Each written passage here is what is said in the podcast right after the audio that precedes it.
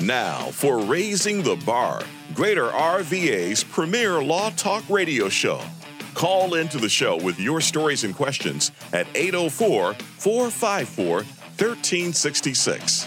804-454-1366.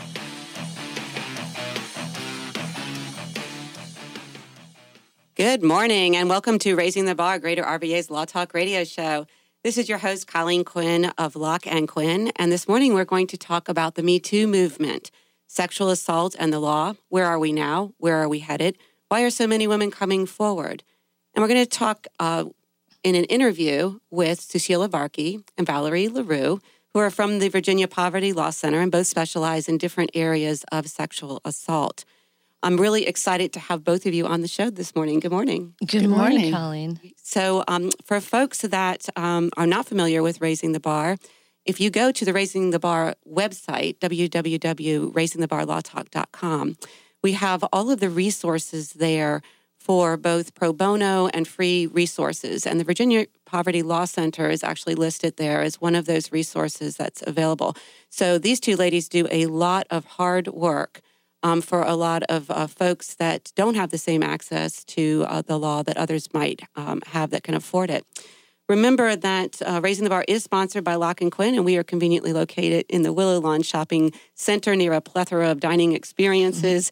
And we practice various areas of the law, family law, personal injury, malpractice, employment, estate planning, and of course sexual assault is one of them. And I actually run a Women's Injury Law Center where we specialize in looking for civil recoveries for sexual assault and other acts of violence. So the three of us are well-equipped to talk about the Me Too movement this morning. And Sushila, why don't you first tell us a little bit about what you do at the Virginia Poverty Law Center and the areas of sexual assault that you cover?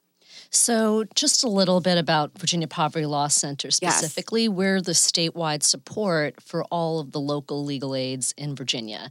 So there are 9 main regional offices. So legal aid, for those of you who don't know, is civil legal assistance, which means for things that are not a crime, where you may need representation but cannot afford an attorney, because you don't make enough of an income. If you meet the income eligibility requirements, you can apply for legal aid. Right. So the only issue is that legal aid offices all over the state and the types of things they would handle would be, for example, in family law, maybe divorce, custody, trying to get a protective order, those types of issues. If you can't afford to hire an attorney, you would go and see if you're eligible for local legal aid representation. But the problem is so many local legal aid offices are overwhelmed by the many people who would be eligible. They are, and actually there is a video recording of Access to Justice that we did with Marty Wegbright and Ali Fannin, where we talked about all the resources that are out there and what was something that somebody might qualify for versus not, and the difference between civil and criminal, and how in a criminal case the court might appoint an attorney. So that's a really good program as an adjunct to this program as well that kind of explains. And the two of you actually helped put together that resource list with me that's on the site. Right. So with that, given that overwhelming nature of people needing these resources, I would say Valerie and I and all of the people we work with at Virginia Poverty Law Center get calls from folks who say, I've tried to get into legal aid, but they just can't take me right now. Please help me with this issue. Right. So I work on domestic and sexual violence issues. Valerie works on family and child welfare issues. We have a consumer attorney, healthcare, public benefits, all of the types of issues that you would imagine affect most people, especially low-income people. Okay. And Valerie, you've got a little bit of background in the sexual assault area as well, I understand. Yeah, so I haven't been at VPLC as long as Sushila, but she's a long-standing. Yes. Yeah, it's actually been 10 years. This is the longest I've ever been at any job. So I've only been there a year and a half, but I did get started in this field by working at the State Coalition of Sexual Assault Crisis Centers, which is now the Virginia Domestic and Sexual Violence Action Alliance. So they're the statewide organization that works on policy issues and runs a statewide hotline for people who are in crisis, does trainings around sexual assault and domestic violence issues. So I worked there for about 6 years. And then after that, I was a public defender. So I've sort of seen you've seen it from all different angles. Mm-hmm. And I understand that you're familiar with some of the sexual assault issues involving children, including children in foster care. So that gives a completely different perspective on things, because we're not hearing from children necessarily as part of the Me Too movement. We're hearing more from the adults and maybe things that happened when they were children. But there's still the children out there that don't necessarily have a voice, and you're that voice for them in some ways. And that's true. And a lot of children are afraid to speak up and don't speak up until they become adults. And right. So that it's a huge problem that is sort of under the radar for that reason. Right. So Sushila, let's get, we're going to talk about certain things that you do in your job and the landscape of the law governing sexual assault. But I kind of want to get to the heart of a certain question that's on everyone's minds. Why now? Why the Me Too movement now? Right. I think reality is that people, men and women and children, have experienced sexual assault forever. Right. We see statistics, 1 out of 3, 1 out of 4. Right. I mean, it, no matter what the statistics are that you look at, it seems to be a pretty big percentage. Right. But I think with the outcome of the most recent presidential election, and we have a president who on national television said he just grabs women by the blank. Right, let's record it, yeah. Yeah, I mean, to me, I know that he backtracked on it and tried to couch it in so-called locker room talk, but that's an admission of a sexual assault, if you ask me. And there's this atmosphere, in my opinion, this is just my opinion, right. But if we had President Clinton as opposed to President Trump, I have a feeling people, especially women, might feel more like I'm being represented right. in leadership. I don't feel this urge to express what happened to me. And I think there's a lot of outrage right now, not to mention we were just talking about the fact that we have a president that just is not diplomatic, does not think before he talks. He just says what he thinks. So I feel like there's this atmosphere of, I need to tell what happened to me. Right. This is a reality. It's a fact. I can't hide it anymore. Yeah. I mean, regardless of any political views, you look at Bill Clinton, and he got in trouble with Monica Lewinsky. So, you know, he had his kind of secrets or dirt in his closet too. Right. And, but he didn't have the same level of outspokenness and candor. And right. So, you might say one benefit of Trump is the fact that he is very candid, I mean, it's right out there. And I think a lot of folks are kind of like, well, if the president can do it, so can I. And why am I now keeping certain things private or secret when I can be candid too, Exactly. And so we're kind of that. And I think also the social media and the ability for people to pop on YouTube and pop on Facebook and just, things go viral. And so we have systems in place now that kind of allow these momentums or movements, right. to occur. Exactly. Yeah. And then I think when you have the first person or the first big issue, like with Bill Cosby. Think right. about all of the women over decades that have been coming forward. It's as if I think you feel safe. Someone broke that barrier. Right. Now I can tell my story. I don't have to be the first one, the trailblazer. Exactly. So let's talk a little bit, Sushila, about how do the issues of sexual assault come up in your work? How do you work on a day-to-day basis? What are some of kind of the examples that you face? So I would say, as I mentioned before, a lot of times people who cannot get into legal aid will end up calling me. And I'll talk with folks. Less so now, I've found. Fewer people are calling and actually leaving messages on my voicemail for the past year or so. But it used to be daily. Wow. I would get calls from folks who were legal aid eligible but couldn't get legal aid representation. So I found that folks, most of the time they are calling about domestic violence issues, but often they're calling about sexual assault issues as well.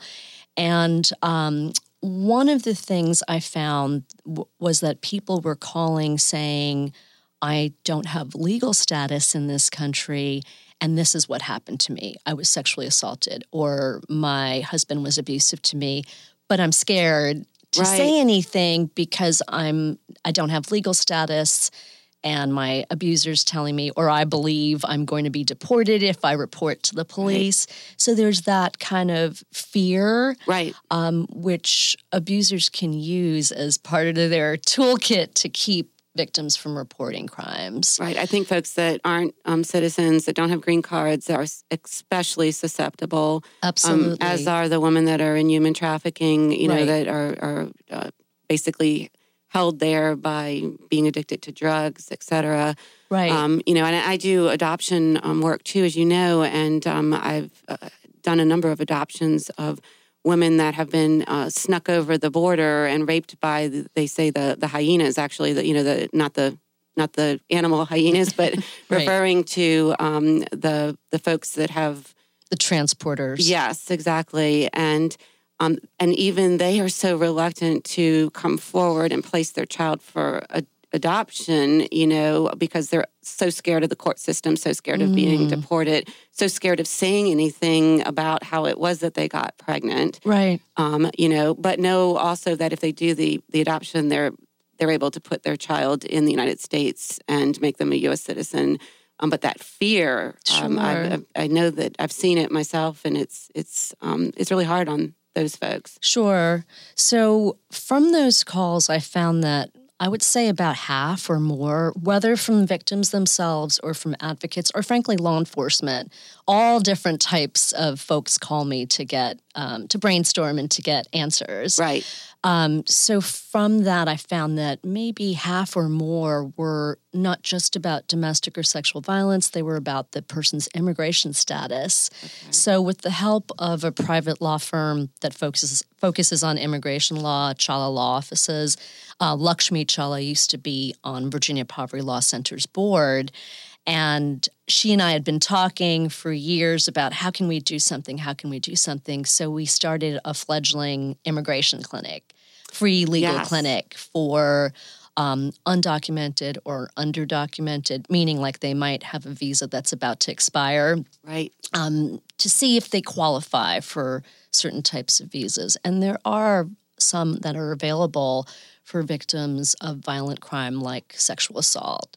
So, as an example, there is a type of visa called a trafficking visa. If people are brought to this country against their will, force, fraud, or coercion to engage in either labor or sex trafficking. So, with sex trafficking, we're talking about prostitution. Right.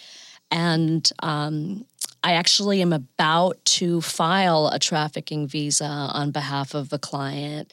And she was brought to this country. So the really insidious nature that I'm learning about trafficking is that the people who are the traffickers are often the boyfriend of the victim. Right. So that there's like a grooming of sorts that's involved of meeting a woman usually and falling in love, all of the things that go along with that, spending time together, and that trust building. And then saying, oh, I want to bring you to the United States, but you're going to have to pay me back. And, you know, I want you to have sex with my friend. It starts that way, and then it gets into serious prostitution. I know of, if you can believe this, a trafficking victim who was forced to have sex with up to 100 men a day. Wow. I can't even imagine. Wow. A week.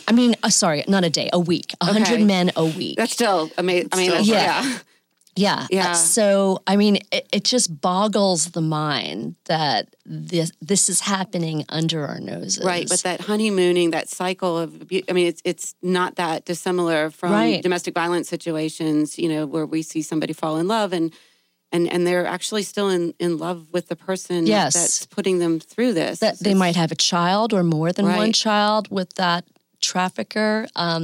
Not to mention the fact that there's drugs involved, people forced to take drugs or ingest alcohol. So there's this substance use disorder aspect of it as well. And the fact of you're in this foreign country, you don't speak the language, you don't have any of your family members there. You are scared to tell your family because there's a shame involved, especially with sex trafficking.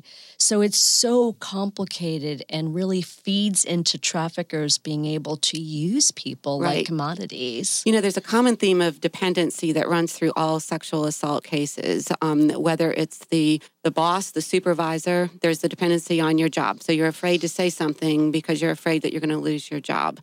If it's in a school teacher type situation, you're afraid to do anything because you're going to get the bad grade.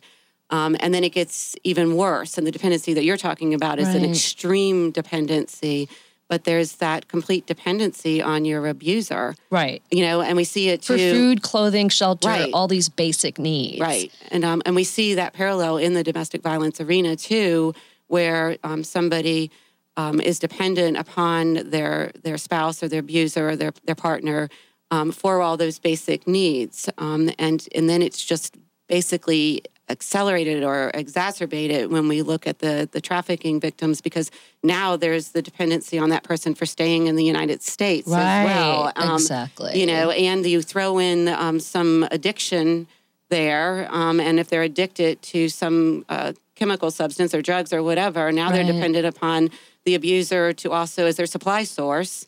Plus, there's this concept of the extreme hardship in going back to your home country. Many trafficking victims actually want to go, especially sex trafficking victims. It's like they want to rewind their lives and go back to their home country, but they can't because they won't be accepted. They'll be ostracized. They won't be able to support themselves. They don't want their families to be retaliated against because of the shame brought on the family by them. Right. So they don't often tell their families what's happening here in the United States. They just act like everything's fine and my boyfriend is wonderful and he bought me this, you know, that kind of thing. It's that same shame and, you know, not wanting, there's a certain sense of guilt. Somehow I put myself in this situation and I can't seem to be able to tell anybody about it because then it's acknowledging that I let myself somehow get into this situation. Exactly. It's real. The psychology behind it is really fascinating.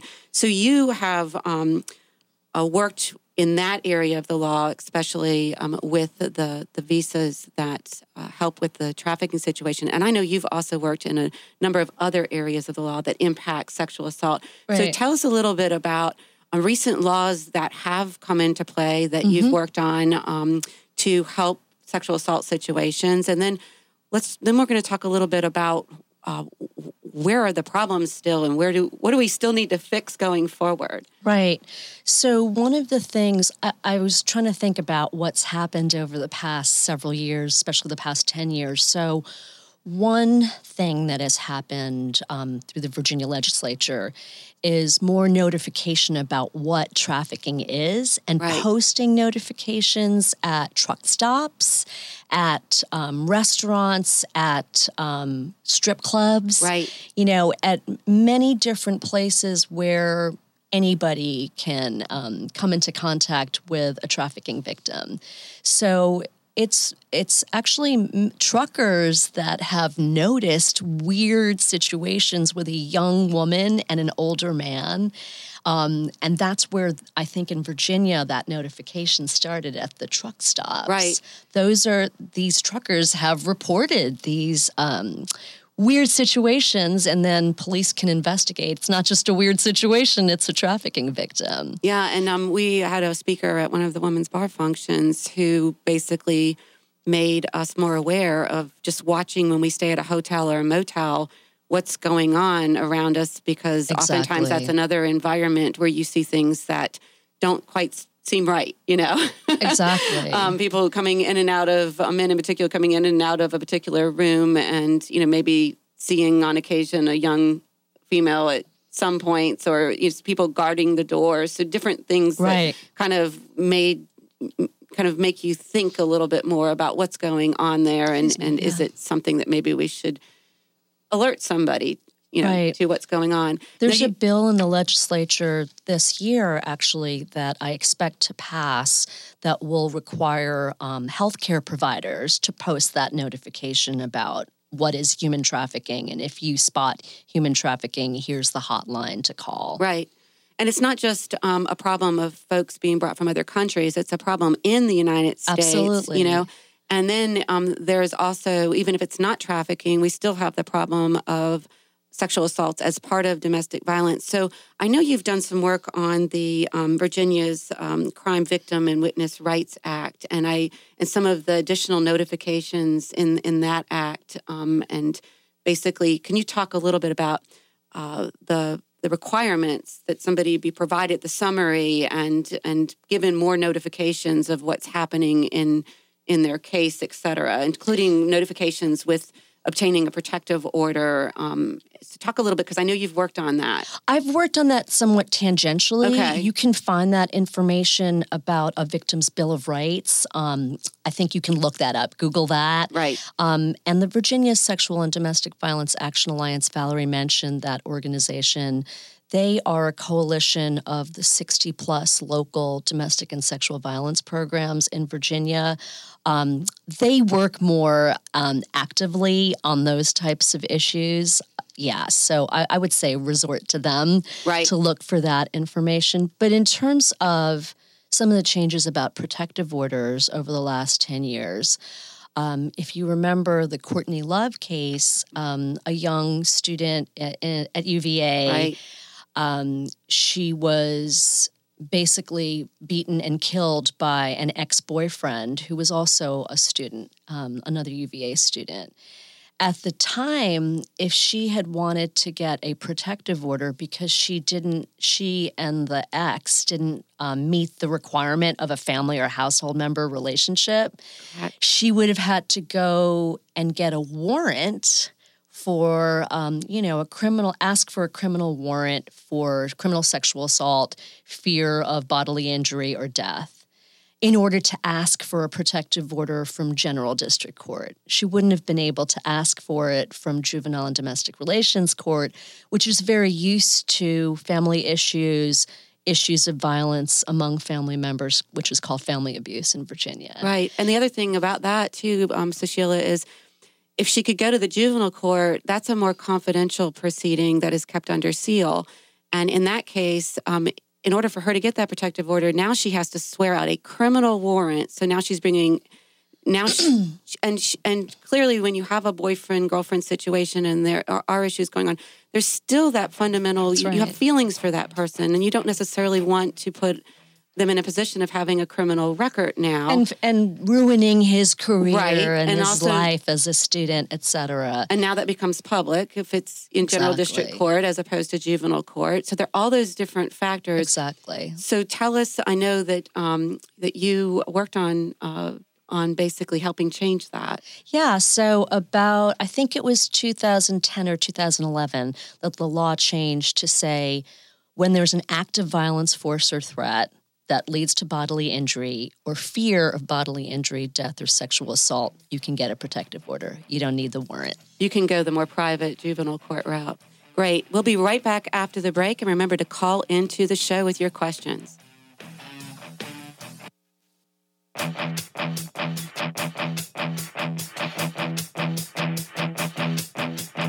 Now, back to Raising the Bar.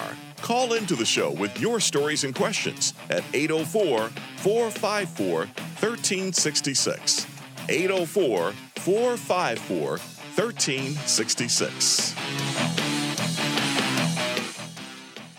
We are back. This is attorney Colleen Quinn with the law firm of Locke and Quinn, and I also run the Women's Injury Law Center. And this is Raising the Bar, Greater RVA's Law Talk radio show.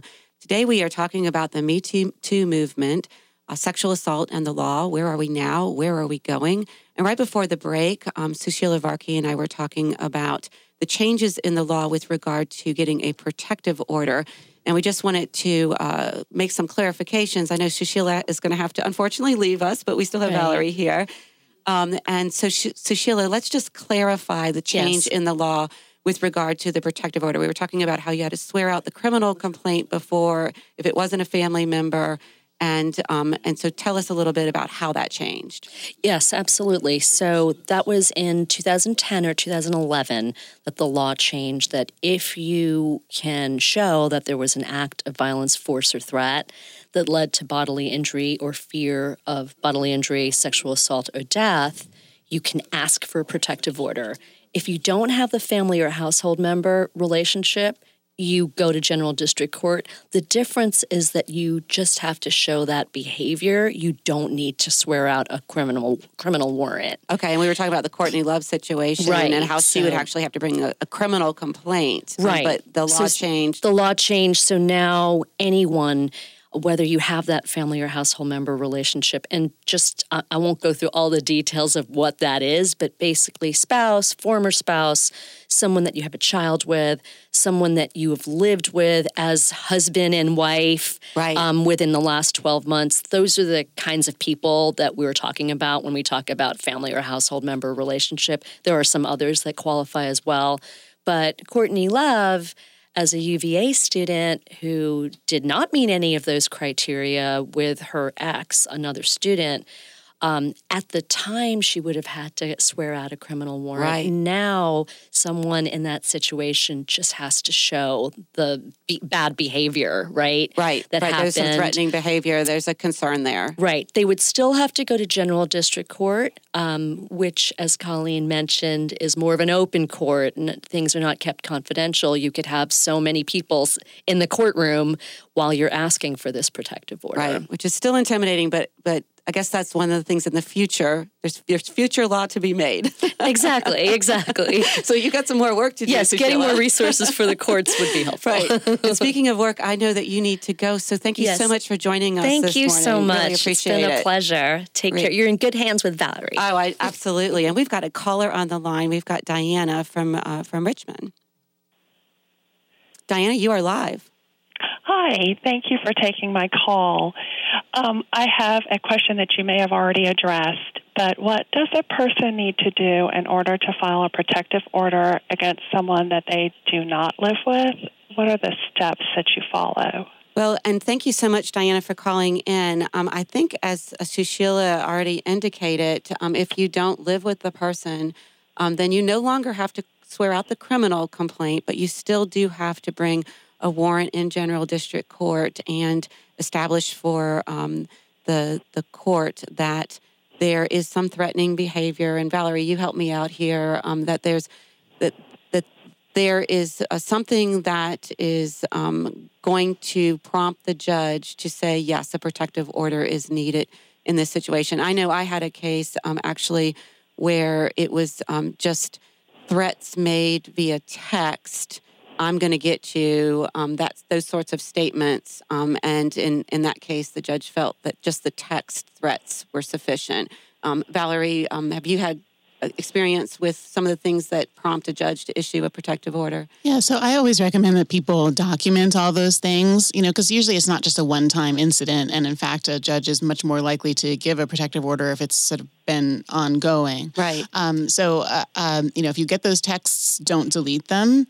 If somebody, leaves you a threatening voicemail message, save that. So you want to be able to go to court and show those texts and play those messages. And I always recommend people keep maybe a diary, because sometimes people will do things that there's no documentation of. So maybe they might come and just yell at them at the door or something like that. So write down, on this day, he came to my house and yelled at me or threatened me or whatever it is. Because otherwise you go into court and say, well, it happened some time ago, I don't remember. But if you can say it happened on this day and this is what happened, and then it's much easier. If there have been any reports to the police, also, keep copies of anything that you get from the police. And, of course, the police will have a record of your having called. Right. And then I've had a case, too, where it was all recorded on the cell phone. And so basically getting permission to take that into court or recording that onto another device And I find that the court administrators and clerks tend to be very helpful in those situations. So, Diana, basically to answer your question, if it is not a family member or spouse, et cetera, as, for example, the Courtney Love case, you would still have to go to general district court and swear out that warrant, but you would not have to actually bring a criminal complaint, which is the change that Sushila was pointing out. So does that answer your question, Diana? Yes, ma'am. Great. Thank you so much for calling into the show. And remember, if anybody does have questions about sexual assault, anything related to the Me Too movement, you can call into the show at 804-454-1366. So I am talking to Valerie LaRue of the Virginia Poverty Law Center. And Valerie, let's talk a little bit about some of the sexual assault situations that you encounter in your daily work. So one of the things that I do is work with women whose children have been put in foster care.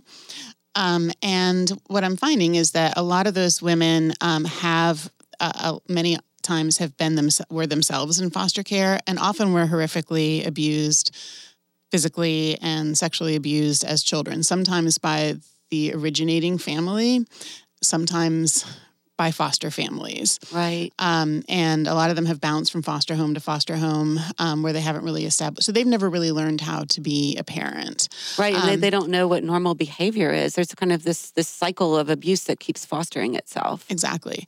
And one of the things I think is not very intuitive for people is that if, sometimes you think, well, if somebody was themselves abused, they would have a lot of sympathy for someone else who has been abused. And counterintuitively, that's not always the case, because sometimes what they've done is they've turned the anger. This is a very common thing that happens to women who have been victims of sexual abuse, is that they tend to turn their anger at themselves. Either that they believe that somehow it was their fault, like you got into that earlier, right? That somehow they brought this on themselves, or the abuser has told them that. And that's one of the shocking things, is that abusers will tell children, this is your fault. And so children, of course, tend to believe when adults tell them. Right. So they grow up thinking this is my fault. So if their own child goes into foster care because of abuse, a lot of times they think, oh, well, it was my fault when I got abused, so it's their fault when they were abused. And so there's sort of this cycle of passing on that sort of shame and sense that I must have done something. So trying to help people in the foster care system understand that the children, may have been sexually abused, but the mom may have been sexually abused also. And she may not have ever told anyone that. Right. And she may be behaving in such a way that people are like, why is she acting this way? And they don't understand there's this underlying problem that she's never addressed because she didn't even know that she had the right to address it. And that's one of the things I think, so cycling back to the Me Too movement, is that I think for the first time that women are being so vocal and coming forward, they've said, I've had enough of this. And that when they come forward and say, this happened to me and it was that person's fault, it makes women take a second look at things that happened to themselves and say, oh, maybe it wasn't my fault. Maybe I've been silent with shame all these years, thinking I did something to make this happen, when in fact it was really that other person's fault. And so now they're coming forward. And I think that we'll start seeing two things happening. One is, more people getting the help that they need. Right. More recognition of how that early childhood trauma affects people and how it gets passed on to the next generation. And then also more accountability for the people who are causing these things. They've been getting away with this for a long time because of that shame and secrecy, and nobody's, willing to speak up. Now they're being called to account. Oh, yeah. And another thing I think that... with the laws that are happening, there's a woman, and I can't remember her last name, but her first name is Erin. She was sexually abused multiple times by two different people when she was a child, and she is on a crusade to get Erin's law passed in all 50 states. And so in Virginia this year, we're seeing Erin's law being proposed. Senator Jennifer McClellan has proposed an Erin's law bill. There's been a lot of, it still hasn't passed to Virginia General Assembly yet, and we have about 10 more days. Oh, no. I got to get you back to work, Valerie. But that's one of the things. And that would mandate that children in schools, as part of the family life curriculum, learn more about what is sexual assault, what do you do if someone is sexually assaulting you, how to not sexually assault. Right. Because I think we see two different kinds of sexual assaults, and I think that makes things sort of confusing for people. So we have one kind of sexual assault where people are deliberately going out to hurt someone. We have another kind of sexual assault, and this is the one I think that people feel confused about, where someone doesn't really understand that that's what they're doing, that they're hurting another person. And a part of it is because we don't teach people what are personal boundaries, what is consent, what is okay, what do you need to ask someone, before right. proceeding? How do you know that the person wants you to proceed, or are you just sort of pushing your own agenda thinking, oh, well, this is what I'm supposed to do? So sort of putting Erin's law would in all 50 states, and of course, it's a state-by-state law, so every law is going to be slightly different, but make it so that people, children start learning those things. How do I behave respectfully towards other people? Right, and so you've hit upon a number of different interesting issues. One is, first of all, the Me Too movement helping with empowerment and a sense of I'm not alone. Okay, so there are other people out there, which is almost a self-realization of, wow, okay, this isn't right. This isn't normal. And the next thing that you hit upon was education. And I think with the Me Too movement, people are now getting better educated about what is normal, what should be acceptable, what should not be acceptable, what's not acceptable in the workplace, what's not acceptable in terms of dating behavior, in terms of consenting versus not consenting. And then another thing is, as lawyers, being able to understand some of this, the psychology going on. I know that with the Women's Injury Law Center that I run, we have a lot of cases where there's sexual assault incidents. And then what will happen is after the sexual assault, the woman will go out, and I've seen it over and over, and she will have more sexual relations and actually be somewhat promiscuous. And there's a whole psychology there of her trying to take ownership of what happened to her. And then that gets used against her as if, okay, well, that sexual assault must not have impacted you because now you're going out and you're having sex with other people. Although what she's trying to do is she's trying to justify what happened. She's trying to take ownership of what happened. She's trying to control something that she wasn't able to control in the first place. And the more we get into the psychology, the harder it becomes to kind of understand what's going on. But at least as we get into it, we're able to start to be able to explain things. And as lawyers, we almost need to kind of rely upon a lot of counselors and psychologists, mm-hmm. et cetera, very much so, to really understand why is the victim behaving this way. And that ties into what you were saying about that cycle of sexual assault and domestic violence in the foster care system and folks that have been abused as children and then them repeating it. And breaking it at that education level in the school system is really seems to be one of the remedies. And I think one of the things that we, you earlier were referenced to how, it seems to be more okay to talk about these things now. Right. Partly because we have someone in the White House who basically says whatever he thinks. And, and is it okay now for us to come forward and just say, maybe since there's no shame there, the shame that we have often internalized as victims, maybe now we're realizing that's not my shame. And so it's okay for me to talk about it. But I think as a society, we've generally made, anything having to do with sex not okay to talk about, and certainly the violent aspects of it.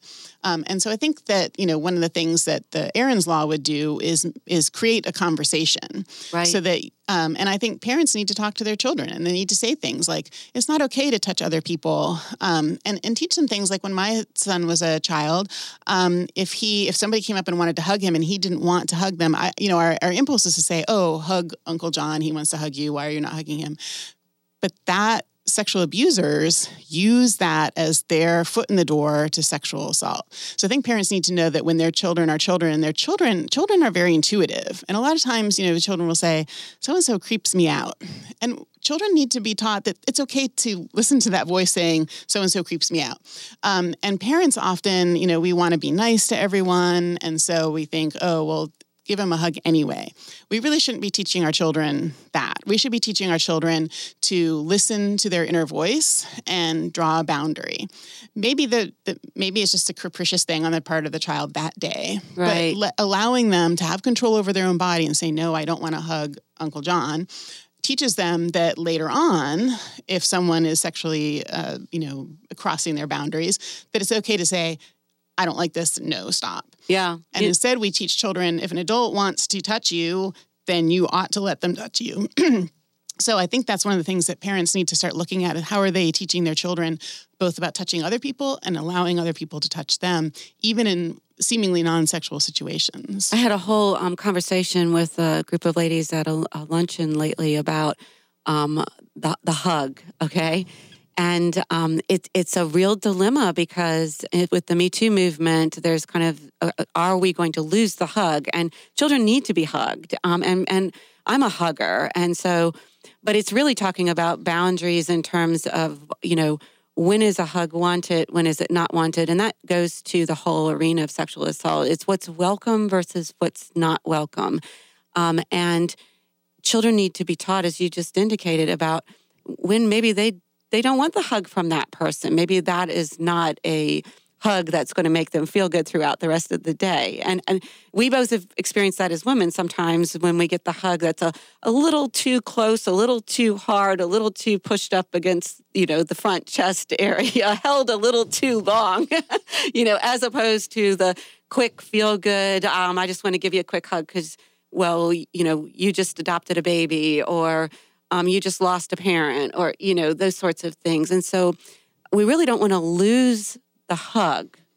It's just a matter of kind of identifying when is it welcome, when is it not welcome. And I've even started when I have clients with a happy occasion, I will say, are you a hugger? I'll try to ask permission mm-hmm. almost, mm-hmm. and if I get a kind of a, I'm not really a hugger, then I'll shake their hand with a two-handed handshake, which is a little bit warmer.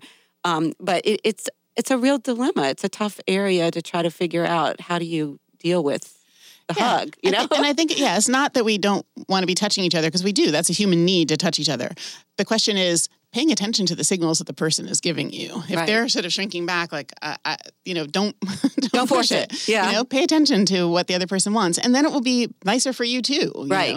So working in the area that you work in, you've identified in particular the need for education, and you're working on that with Jennifer McClellan. And so what is exactly the bill that you're trying to get passed in the next 10 days? Well, I'm not working too much myself on that particular bill. Okay. I know the Action Alliance is really working on it, but it's Senate Bill 101. Okay. And I know there are a lot of different groups who are sort of hashing out what the final wording will be. Gotcha. But I think that's just really important that our children, have access to information so they don't go out into the world just not knowing, what is okay and what isn't okay, what's okay, where can I put my boundaries.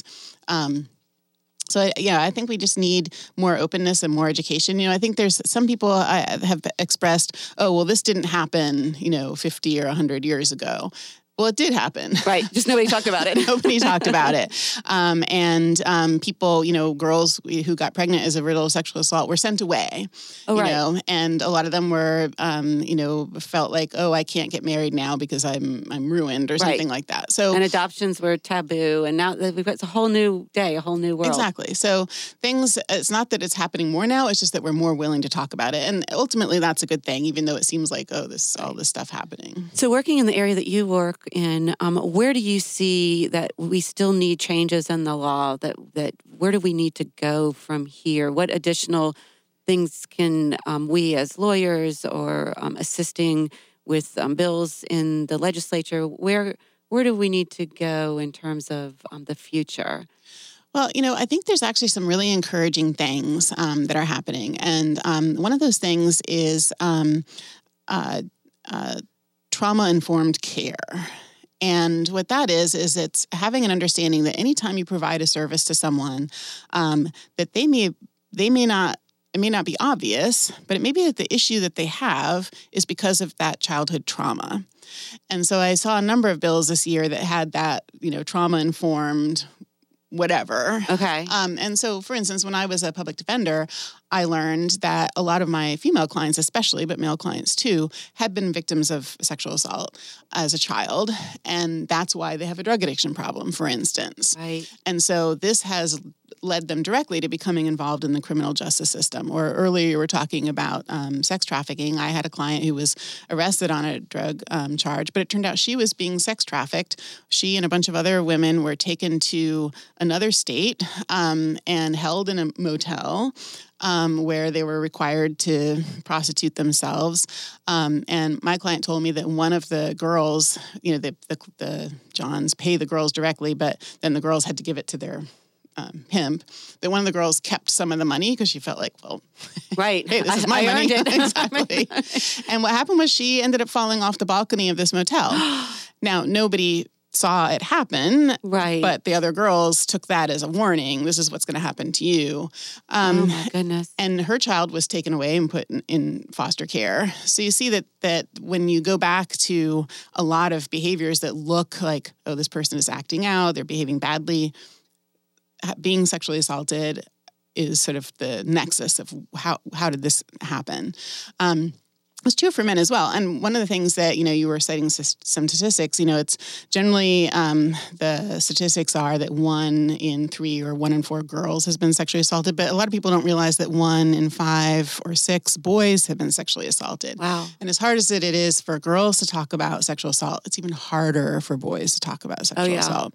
And boys tend to, you know, girls tend to turn their anger inwards and blame themselves. And boys do the same thing too, but a lot of times they're more, because it's more acceptable in our society for boys to be angry and aggressive, they're also sometimes more likely to turn that aggression outward. So again, you can see a boy who's acting, you know, or a young man who's acting in a sort of violent, aggressive way. A lot of times you go back into the history. And so that's what I found as a public defender. You know, a lot of times people said, oh, how could you go from a victim organization to being a public defender? And I was like, you know what? I see people on both sides. Oh, yeah. And well, it's a real problem, too, because recognizing abnormal behavior, when you're talking about the boys, and I've had a couple of cases involving church and, you know, basically altar boys, et cetera. And one gentleman, it was really, really, really hard for him to share the story. But the story was that the priest that he was working with would anoint his penis with oils and everything, and this was part of like the ritual that they would have. And he had this poor child convinced that this was part of what the church did. You know, it was like a kind of a sexual baptism of sorts. And for most of his life, this poor man, thought that this was normal. This was part of a ritual, but it was also done in secret. This was a secret ritual that only special altar boys, you know, would be so anointed. And just trying to talk about that was so difficult for this gentleman. And then when it came to actually bringing that forward, I said, we can bring this forward. Legally, we can bring this forward. And actually, most people don't realize that in Virginia, there is a 20-year statute of limitations for abuse as a child that runs from 20 years from the date that a counselor helps you to identify that what happened was sexual abuse. Okay, so that poor man did not realize that this anointment ceremony, this secret anointment ceremony, was sexual abuse, but through therapy had identified it as this is abnormal behavior. When you're talking about educating these kids in the school system, that would have been something that would have been flagged as, oh, maybe this is not normal for somebody to be, you know, touching my private parts and anointing with oil, et cetera, and rubbing it in an anointment ceremony. That is not normal behavior. And so you have this 20-year time frame now, which is amazing. But then we still have to overcome the hurdle of, okay, the shame of I allowed that to happen to me. Why didn't I realize that was not normal behavior? And can I really bring it forward at this point? Because I can't, once you bring a lawsuit, it's no longer private. You know, family's going to know, friends are going to know, et cetera. And then getting over that hump can be really difficult. And so what happens is now we don't hold these perpetrators accountable. Which is another issue. So when you hit upon the education piece, if we can educate, we can empower. We can teach folks that they do need to speak out. And that's the wonderful thing about the Me Too movement, too, is that people are feeling that sense of empowerment. So, Valerie, before we close out the show, are there any other examples or things that you're seeing in the sexual assault arena in what you do that you'd like our listeners to know about? Well, I really think that just having that awareness that when you're talking to someone, chances are, I always think about this when I'm in a room giving a talk, for instance, that chances are up to a third of the people in that room have been victims of sexual assault. And so what I want to be able to do is speak respectfully of those people. Right. And I think that, when we go around in our daily lives and we're talking about these issues, sometimes we talk about them in ways that are angry or disrespectful to the victims or make assumptions about things and realize that the person you're talking to may be a victim and they may be being re-traumatized right at that moment in the way that you're speaking about it. So think, have some thought about that, have some thought about how people are acting in ways that may not make sense to you. And maybe the reason that they're behaving in that way may be because of this. Right. So this has been wonderful. We've had Valerie LaRue of the Virginia Poverty Law Center. And join my former law partner, Mike Phelan, next week for Exploding E-Cigs and Other Product Liability Matters. Thanks for joining us.